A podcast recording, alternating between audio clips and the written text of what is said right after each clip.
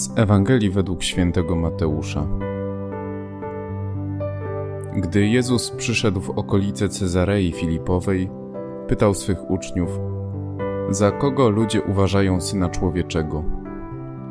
A oni odpowiedzieli: Jedni za Jana Chrzciciela, inni za Eliasza, jeszcze inni za Jeremiasza albo jednego z proroków.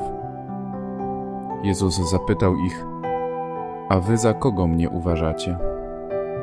Odpowiedział Szymon Piotr: Ty jesteś Mesjasz, syn Boga żywego.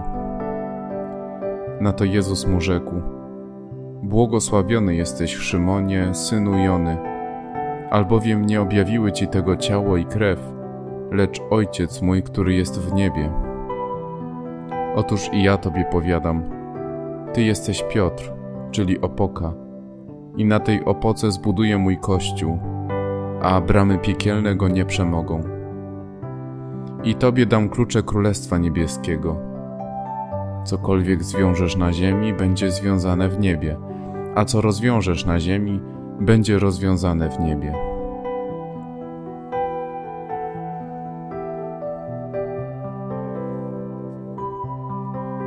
Dziś przychodzimy z Jezusem do Cezarei Filipowej.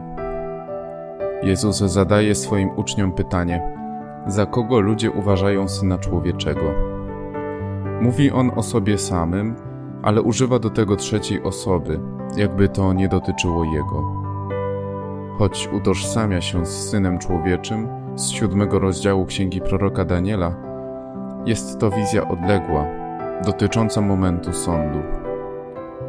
My zaś znajdujemy się przed zwrotem Ewangelii mającej na celu ukazanie pasyjnej strony posłannictwa Jezusowego. Odpowiedzi były różne. Jedni uznawali Jezusa za Jana Chrzciciela, który zapowiadał nadejście Mesjasza, a jego posłannictwo zostało nagle ukrócone. Inni uważają go za Eliasza, który miał nadejść, uprzedzając nadejście Mesjasza. Jego zadaniem miało być zwrócenie serc ojców ku synom i serca synów ku ich ojcom, aby uchronić Izrael przed gniewem Bożym. Kolejni zaś uważają, iż Jezus jest Jeremiaszem, który jawnie ganił władzę narodu.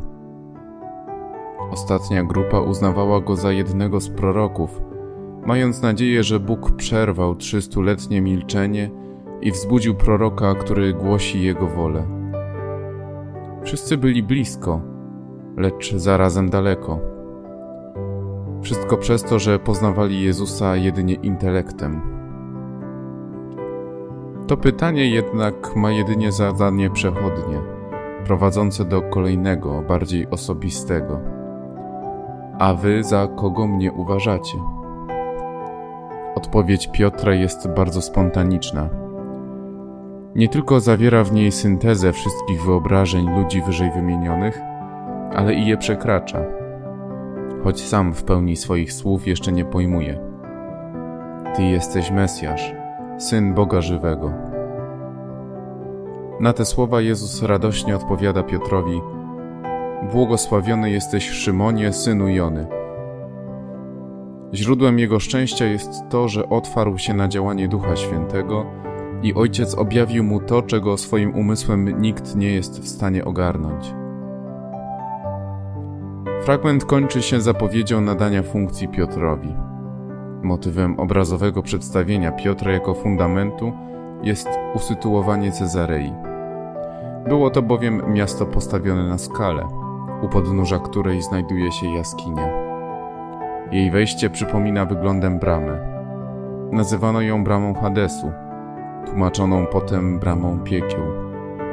Składano tam ofiary z ludzi pogańskiemu Bogu Panu.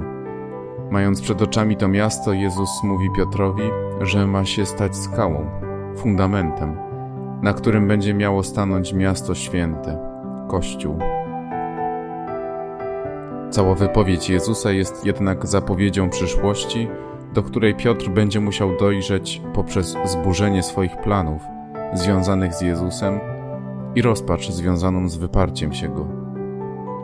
Jednak to wszystko zostanie rozpromienione światłem zmartwychwstania i ustanowieniem Piotra pasterzem Kościoła w słowach paś baranki moje, paś owce moje. Wszystko byłoby pięknie i ładnie, gdyby nie jedna rzecz. Jak to ma się do naszego życia? Przecież jest nikła szansa, aby ktokolwiek z nas miał zostać papieżem. Jednakże to słowo ma dla każdego z nas coś do powiedzenia. Można syntetycznie zawrzeć to w jednym zdaniu. Bądź Piotrem. Gdziekolwiek pójdziemy, mamy być Piotrami, którzy choć nieraz są narwańcami, choć nieraz zawalą w kluczowej sytuacji, zawsze się podniosą, bo wiedzą, że ktoś chce im pomóc. Mogę zagwarantować, że zawsze są chociaż trzy osoby, które zawsze w nas wierzą i chcą nam powierzyć zadania, które tylko my będziemy mogli wykonać. Chociaż będziemy na początku upadali, to do tej funkcji będziemy całe życie dorastać. Tymi trzema osobami, które nigdy w nas nie zwątpią, są Ojciec, Syn i Duch Święty. Zaufajmy im, a na pewno tego nie pożałujemy.